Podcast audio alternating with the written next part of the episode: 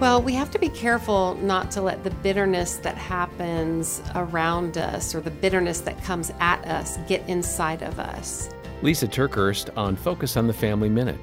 At some point, I had to decide if the unwanted and heartbreaking divorce that I went through, if that was going to be the epic defining moment of my life, and would I always carry that banner of being a victim?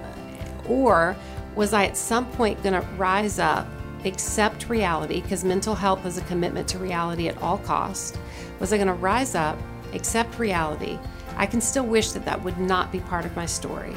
But by God, if it is going to be part of my story, I'm going to rise up, I'm going to hold up the banner of victory, and I'm going to kick the devil in the teeth and make him regret he ever messed with a woman like me. More at FamilyMinute.org.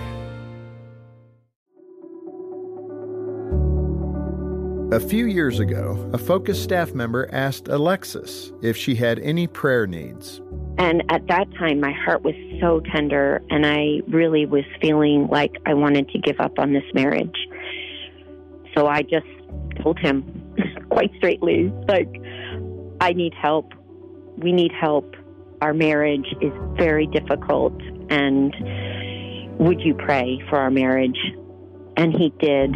She also found help on the radio. Focus on the family saved my life. It just was the lifeline that I needed every single day to keep going and keep hoping. I'm Jim Daly.